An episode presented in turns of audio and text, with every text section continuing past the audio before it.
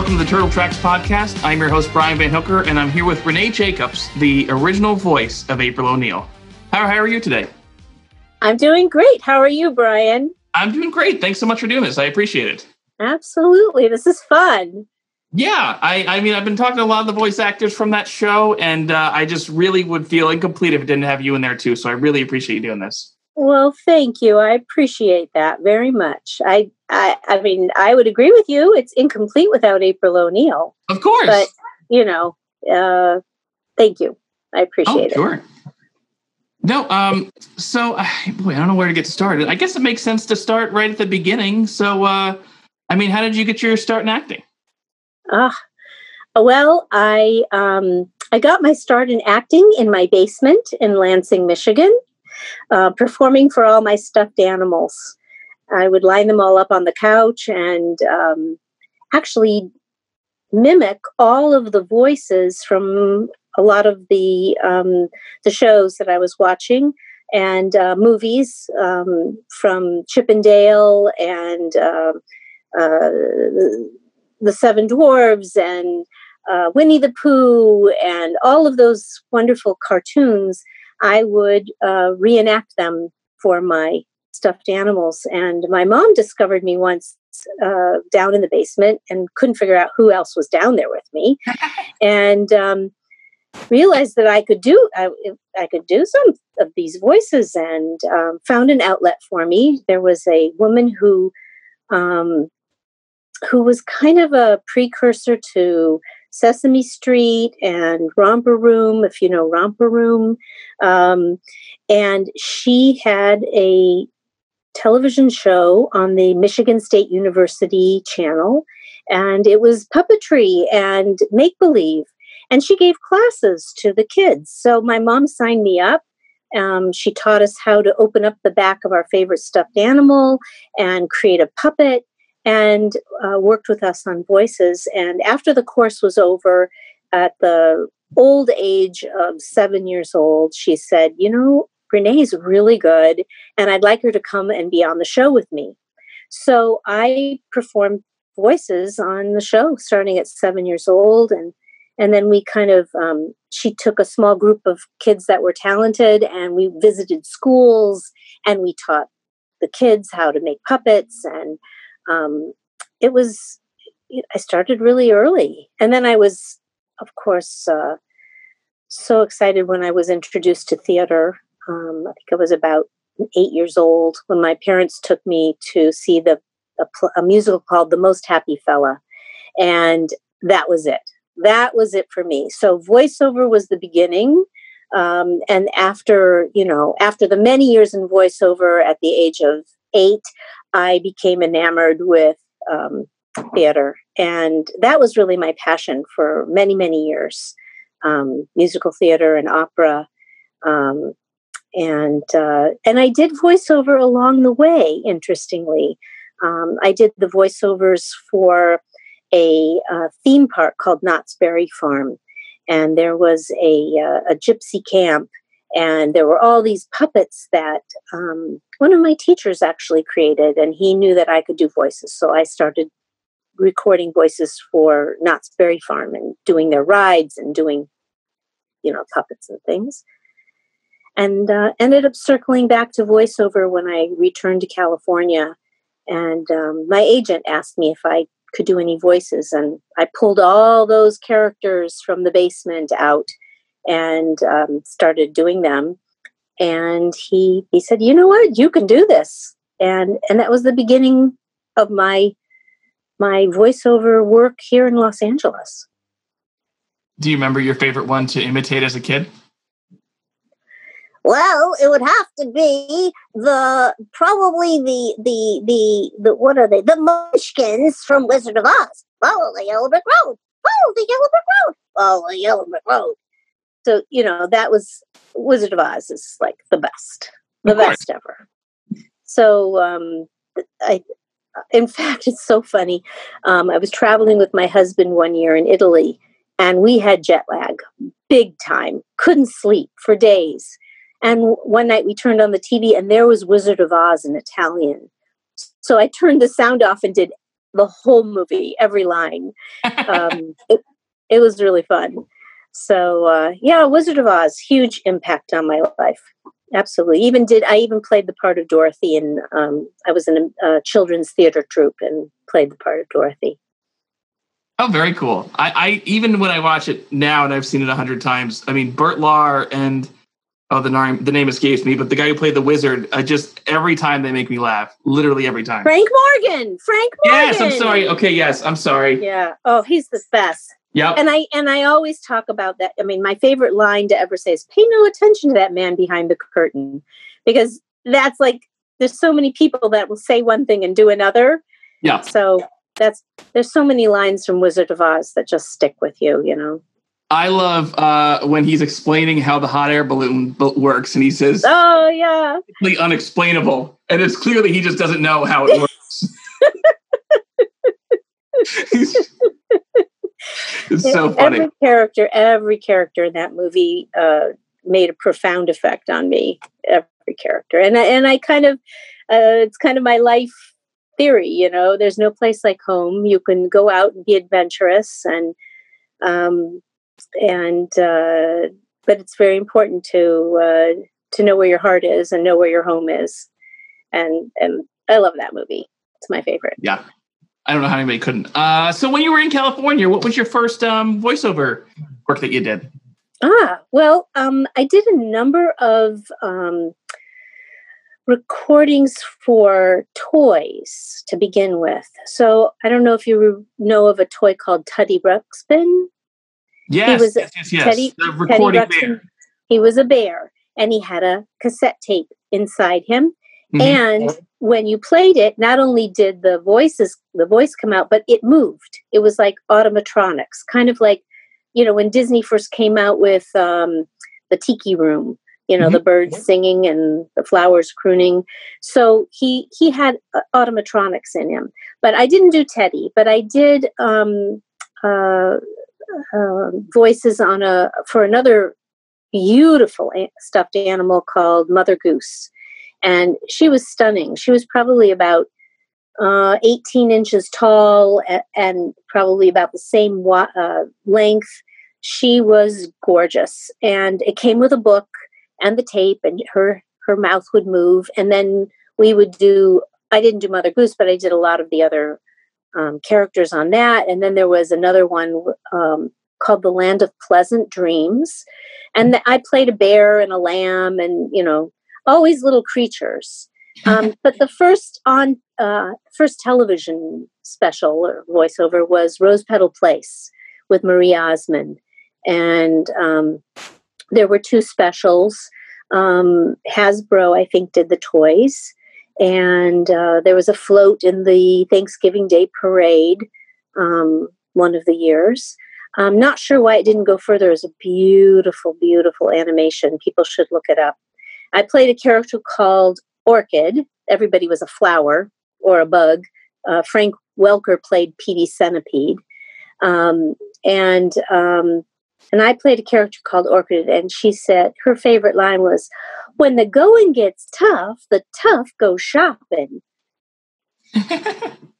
and then for everything, them uh, let's see, for every place there's a thing, and for everything there's a place. So that was her. That's she was very like with Frank Welker. I mean, oh my god, he was he's wonderful. He's kind. He's giving. He's sweet. He's generous, and the most talented. You know, I mean, how lucky was I to work with Frank? Um, um, unbelievable. I worked with him on another show called uh, San, uh, Don Quixote and Sancho Panda at Hanna Barbera. Um, Oh, yeah. Who are you in that? Oh, I played some French princess. Were you rescued by Don Quixote? I think so. That's great. and for anybody who doesn't know who Frank Welker is, please, like, he, the man's done must oh, my. words of a thousand cartoon voices, especially animals. So he's an amazing talent. Yes. Yes, yes, yes. So fun. Eh, there's a great YouTube video of him uh, barking, but into a trash can, and it's it's absolutely hysterical and he's spot on. It's i mean the the reverberation from the trash can the way it sounds i mean you'd swear it was a dog. He's amazing. He's doing george you know he does the voice of george in curious george. Oh for right? sure. He also that, did Abu and, yeah. and, a million other things. Oh a million things a yeah. million things. Uh, so how do you remember uh, what it was like uh, first auditioning for turtles absolutely hard to forget. Um, when your agent calls you and says you've got an audition in the valley at this studio for teenage mutant ninja turtles you go what? Uh, he's called it, i don't know he says it's something with turtles and uh, they want to hear you. Okay. I'd never heard of it before. So uh, drive on to, out to the valley to audition. Um, stu rosen was the director at the time and there were probably 80 women and waiting outside to audition. I assure you there were many many more that i didn't see. And um, he directed me and he was very um, stu was very gruff. He was really sweet uh, out of the business you know away from the recording studio. But in the booth um, he was difficult. And so um, you know he's directing you and he's not liking anything you're doing and uh, he said, okay, goodbye. So out the door I went, went, okay, I don't think I'm getting that. Um, and then about a week or so later, I get a call from my agent, you got the part. And, um, you know, again, we didn't, it was only going to be a five part mini series. Hey, I'm happy for any work at all. Um, show up to the studio, and there's the most talented group of people I've ever met on the planet in that recording studio. And um, yeah it was it was amazing. It was it was a, we all kind of walked into it not knowing what this was going to be. And i don't think anybody had an idea of what turtles was going to end up doing. Not a clue.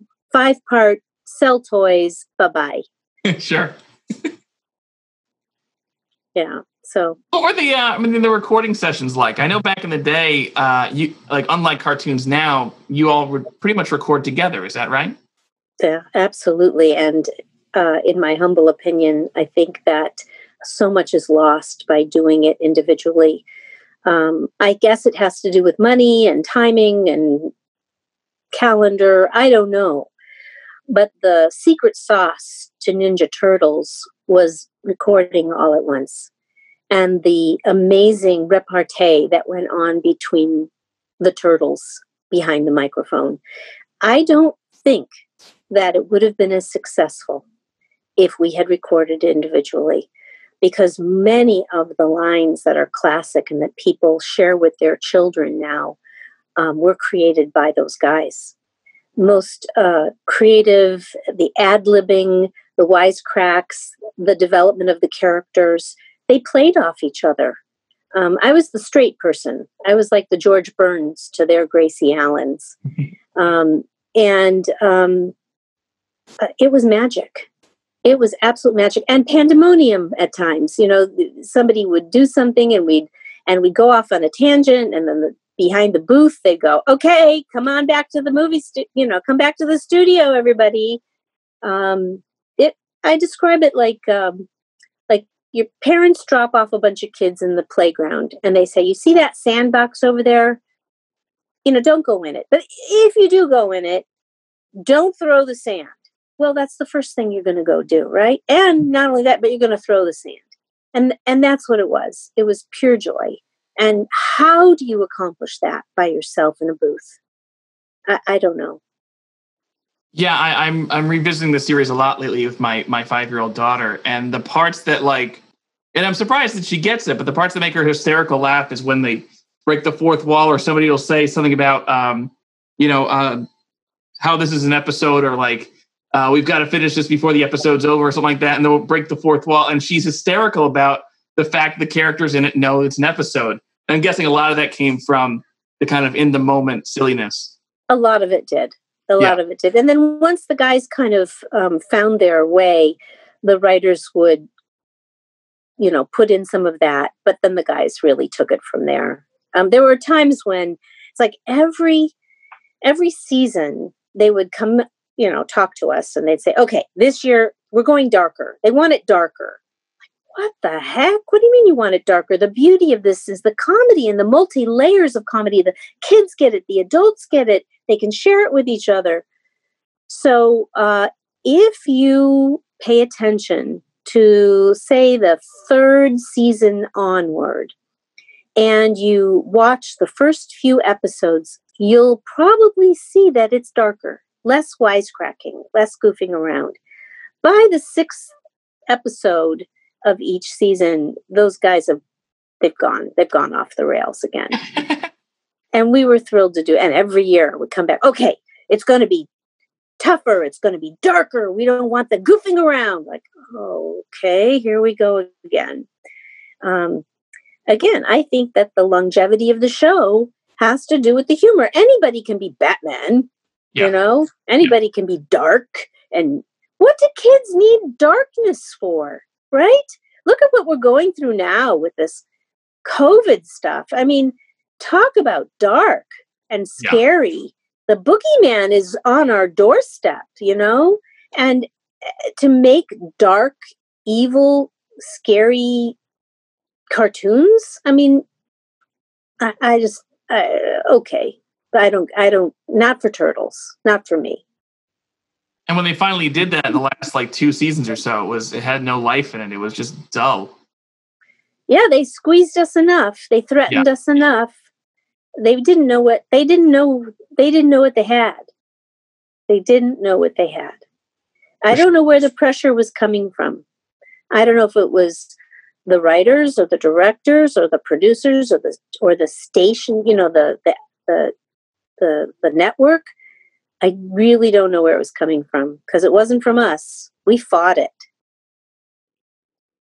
oh yeah i mean it's and it's like up until that certain point like it, it, it stays silly and weird and then yeah it dramatically turns dark and it's like there's just it's boring it's not it's not even like oh like batman can be dramatic and dark and all that other business but when you did it to the turtles in that those final couple seasons, it was just like, all right, where's the where's the jokes? Where's the pizza? Yeah. So. Right, right. Well, it they got it squished.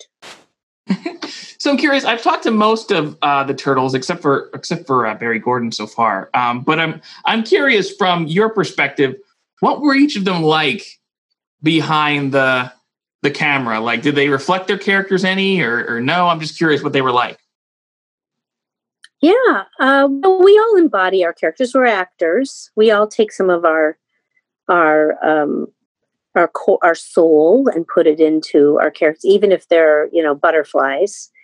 But um, yeah, um, Barry was actually studying for. He was in law school at the time that we were recording, and he was studying uh, and he would look up exactly at the right time, say his line, and go back to his book. so, in a way, kind of Donatello, you know, bookish studying. Um, Rob, uh, wisecracks are us, you know, that's that's Rob, um, biggest heart in the world, uh, so talented. Uh, Townsend uh, brought them wonderful, goofy Michelangelo, and and Cam, you know, that that kind of tried and true, you know, Dudley Do Right kind of character. Um, you know, of course, they're not the turtles. Sure. But um, to me, they kind of embody that. Yeah, you know, I look at them and I look at them as those kinds of hearts and characters and souls. Um, they're they're they're multi-dimensional people and they're highly talented. But I can tell you, they're kind and generous and giving and are there for you in a heartbeat should you need um, rescuing, like April always did? yeah, that's a question I have for you. So, like April, I mean, looking back, it seems like April's uh, she's kind of stuck in between two times where she's constantly the damsel in distress, but also like a tough character in a number of ways that was kind of breakthrough in its in its own way back in 1989 or whatever. Like I don't know, I'm curious about that dynamic because it, it, I mean, what was it like being April in that way? Oh, it was great. Um, you you you you know you you you you completely got her character. Even when she was taken away, she wasn't scared. No, she was like, "Put me down, you big ape." You know, she's yeah, like, she certainly was. Here we go again. Here we go again. You know, yeah. and and and uh, you know, she always knew that if that the turtles would come or she could get out of it. She was never scared. Yeah. Um, she was just, you know, a bit frustrated. Um, I mean, there were times where they wrote her, to, you know, screaming once in a while, but but in her heart, she knew she'd be fine. and it, it was great being a real person and not a butterfly or a, a, a fairy or you know it was a, it was the first role that I had that played a human being.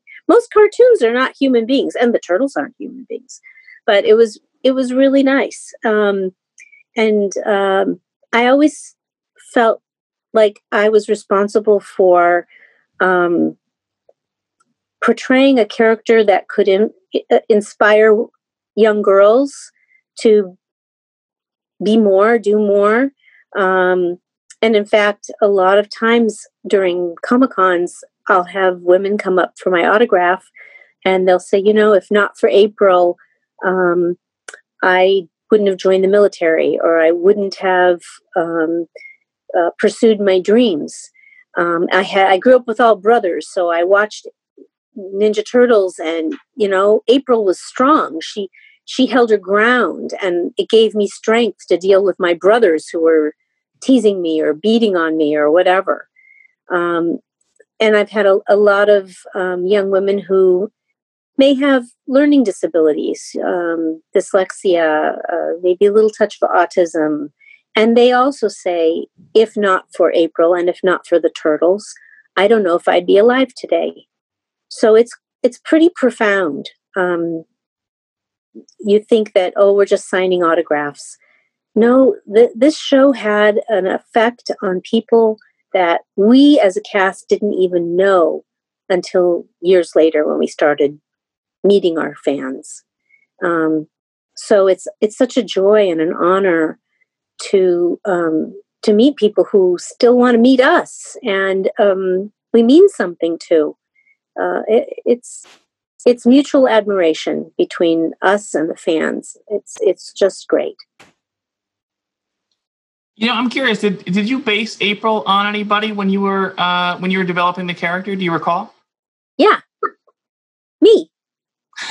Great. hey, I you know, I you know people don't ask me, but um, I've lived all over the world. I studied in London.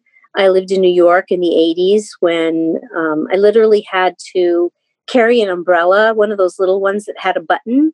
So mm-hmm. um, if I were out and it was dangerous, I'd push the button and it would scare the person who was uh, threatening. Um, New York was very dangerous um, and um, uh, and it didn't. It, it, you know what? I I'm four foot ten, and I I weighed a lot less than I do now, but nobody stopped me. And so when I had the opportunity to do um, April, um, I really dug down and and um, a lot of her was me. And then, of course, you know, the broadcaster part, there were women on television as reporters, not very many, not like now, but um, I emulated them as well. Very cool. You know, uh, I'm curious, back to behind the scenes a little bit. What was it like? Uh, as Sue Blu is kind of a legendary recording voice. I'm curious what, what she was like behind the scenes working with her. So, Sue, this was her first directing gig um, behind the glass. She uh, i worked with her on rose petal place um, and i worked with her on a few other projects that i can't quite remember but as a voiceover actor. And then um, stu rosen was our director and there was a falling out um, pretty quickly um, between him and the um, director. There was a uh, voiceover strike that was occurring and um, James Avery couldn't make one of the recording sessions. Um, I don't think he had gotten Fresh Prince at that point, but um, he couldn't make a session. So Stu, I guess, on his own, booked time and got the part recorded, thought that they would appreciate that, and apparently not. So he lost the job.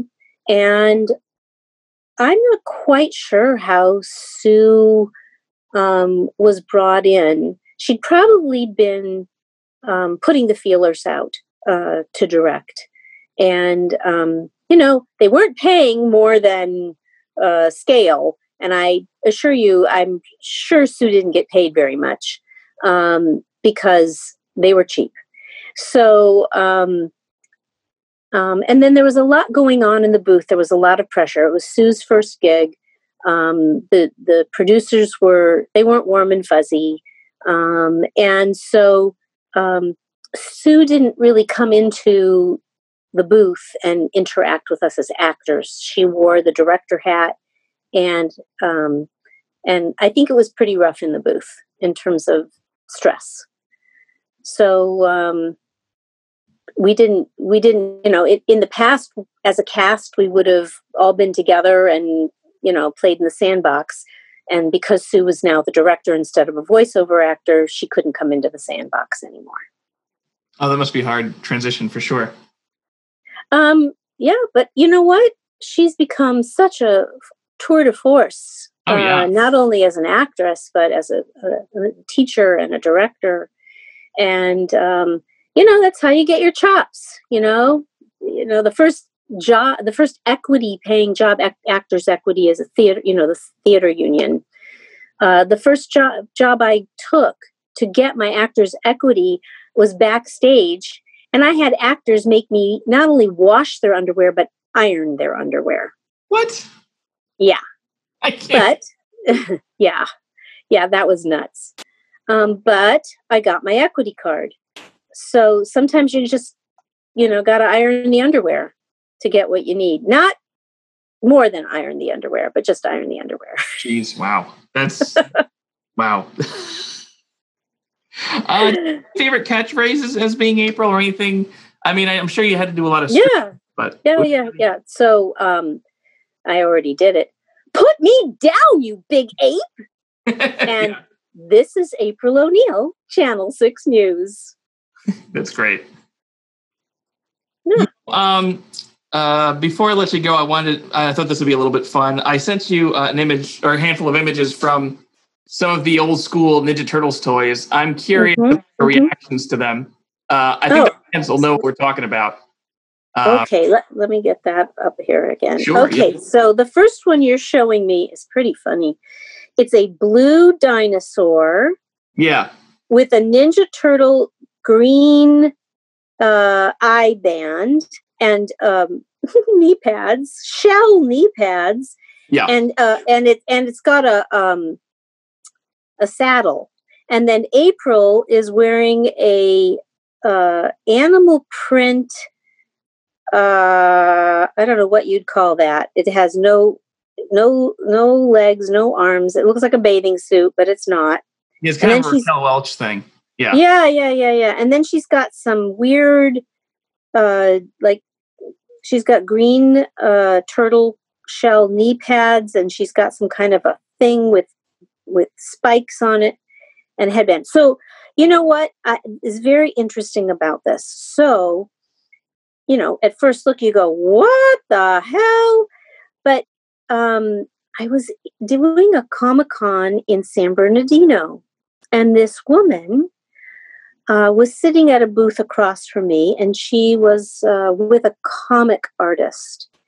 And she came up to me and said, Do you know who the real April O'Neil is? I said, Yeah, me. She goes, No, not you. And she said, The real April O'Neil was um, Kevin Eastman's either first wife or girlfriend. And she pulled and she pulled out a comic book that was a Turtles comic book, and this is exactly how April looked. She had on that same outfit. now, I don't know about the dinosaur, but the comic book had April, and it had this woman as April's best friend, not Irma, but as her best friend. And, and, and yeah, so that was something new I'd never heard before. So that's I don't know if that is a, a, a nod to that comic book. Why don't you look? You know, look it up. It might She- be. I mean, there's a lot of uh, the original Mirage artist did a lot of those. I mean, there was some really crazy. I mean, did you have any thought? I'm sure you probably signed the one a million times, but the very first April figure, I'm curious if you had any uh, Yeah. opinions Yeah, yeah. Oh, um, she was a little bulky, not Yeah. as bulky as later. Um, yeah, I, I even have the original toys in package, new in package, new in package. Thank you very much. Um, yeah, but I thought she was fine. She, you know, she was a little stiff, but yeah. and not as thin as I would have liked her. But um, yeah, she was good. She had a camcorder and a turtle com, and she was she was good. I, you know, again, thrilled to do the do the work, and uh, the more toys meant the more work I got. yeah, they redid her head a little bit later, so she looked a little bit better. Yeah, and then this one's really strange. This Universal Studios. Oh yeah, Br- Uh, she was the bride of Bri- Frankenstein. toy. Bride of Thi- explain that to me in a yellow jump dress. I don't know. Yeah, I think it's a. I think it's a. It's got pants too. It's half dress, half jumpsuit with. That's bizarre. I don't get it. What the hell was that? I it was some marketing thing with Universal where every turtle was a uh, crossed over with a monster. Oh yeah, you know yeah. that's interesting because now everything's a crossover, right? Oh yeah. So this is kind of the beginning of crossovers. I don't remember crossovers back then. So this is Bride of Frankenstein April. Yeah. Oh my the last god. one I wanted to get your opinion of, and this one's sort of notorious for kind of being inappropriate for a kid's toy, was April the Ravishing Reporter, which is kind of oh no, the one with the dew, yeah, the and the, purple- bustier, yeah. the purple bustier, the the black miniskirt and the green underwear. What is that? Green leggings, green bicycle shorts? I don't know. you know the the what's interesting is that the image the artwork on the package she looks okay you know? Yeah. she kind of she looks like the doll has is on drugs. I mean that she's working the streets. I think she's not just reporting. I think she's doing the news. Excuse me. I didn't mean that. Yeah that's that's a weird one. And she's Yeah. got high heels. High heels and she has does she have bra- uh, ankle bracelets yeah Oh, I think she does. Yes. Wow, that's good detail. Yeah. No, this is this is this is the crossover this is hooker april and Oh. she films she films whatever she's doing she's filming it because she has a purple c- camcorder Yeah. No that's sick I So, don't no wonder no wonder boys young men old men come up to me now and say you're my first girlfriend it's like "Ooh." okay Yeah, now i see why now i see why uh, you know, you returned uh, once in the 2012 cartoon. I'm curious if that was what I that did. Oh, well, that was great. Um, I got to record with Andrea Romano, who is wonderful. Um, I wished I had been able to work with her more. She's she's really quite talented and and very kind. Um, it was by myself in a booth, so I didn't get to see Rob, and I didn't Mm. get to see Sean, and I didn't get to see any of the guys that were doing the turtles. Um, so not as fun, you know, but oh my god, great to be back. And Nickelodeon Studios is fantastic and so much fun. And um, the booths was was beautiful. You know, I got I had- to go back a number of times because they lay down the script, then they send it for animation. So then they come back. They've had changes, and they show you like line drawings, animated line drawings, and then you put in the new lines, and then um, and then more animation, and then you come back again, and they have you do things differently because now the animation is in a certain done so differently. But you know, anything to do with Ninja Turtles, I'm thrilled to be associated with. It was it was great.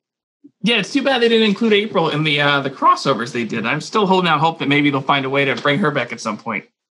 You know, that would have been great. They I know they did the guys. Yeah. You know. I don't know, maybe they just didn't think about it. You know. I I never met Mae Whitman. I uh I you know, I I don't uh I don't I didn't really watch that show, so sorry. No, Um So I really don't know the carrot what April was like on that show. She was a kid in that show. She was she was like the same age as, if not younger than the turtles. So right, right. Yeah. But I wonder how you know if April O'Neil in the future would have if the if they way they played April O'Neil. You know, I don't know what to say. Anyway, I was thrilled to be associated with it in any way. I'd love to have been on every single episode, just like I was on the original Teenage Mutant Ninja Turtles. You know, my last question for you, um, and I don't know if you're going to decline this, but I'm going to ask anyway. Um, was your favorite turtle?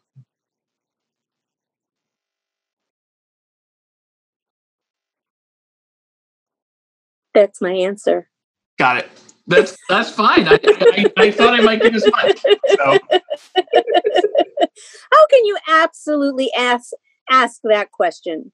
How can you do that when well, I love I them all? Everybody, and uh, I thought April's would be especially interesting if you, you know, but I didn't expect it. There's actually. no way that this April could have a favorite turtle when I was blessed to be with the most wonderful, creative, kind, loving, talented friends that one could ever and we're still you know we're friends and we we i couldn't love one over the other. I know them all and i love them for all their different uh, personalities and attributes and but they're just the best. And to say i liked one more over the other because i actually think that they embody the turtles so to say i like i i, I like one over the other would be it would you know how do you how do you say that?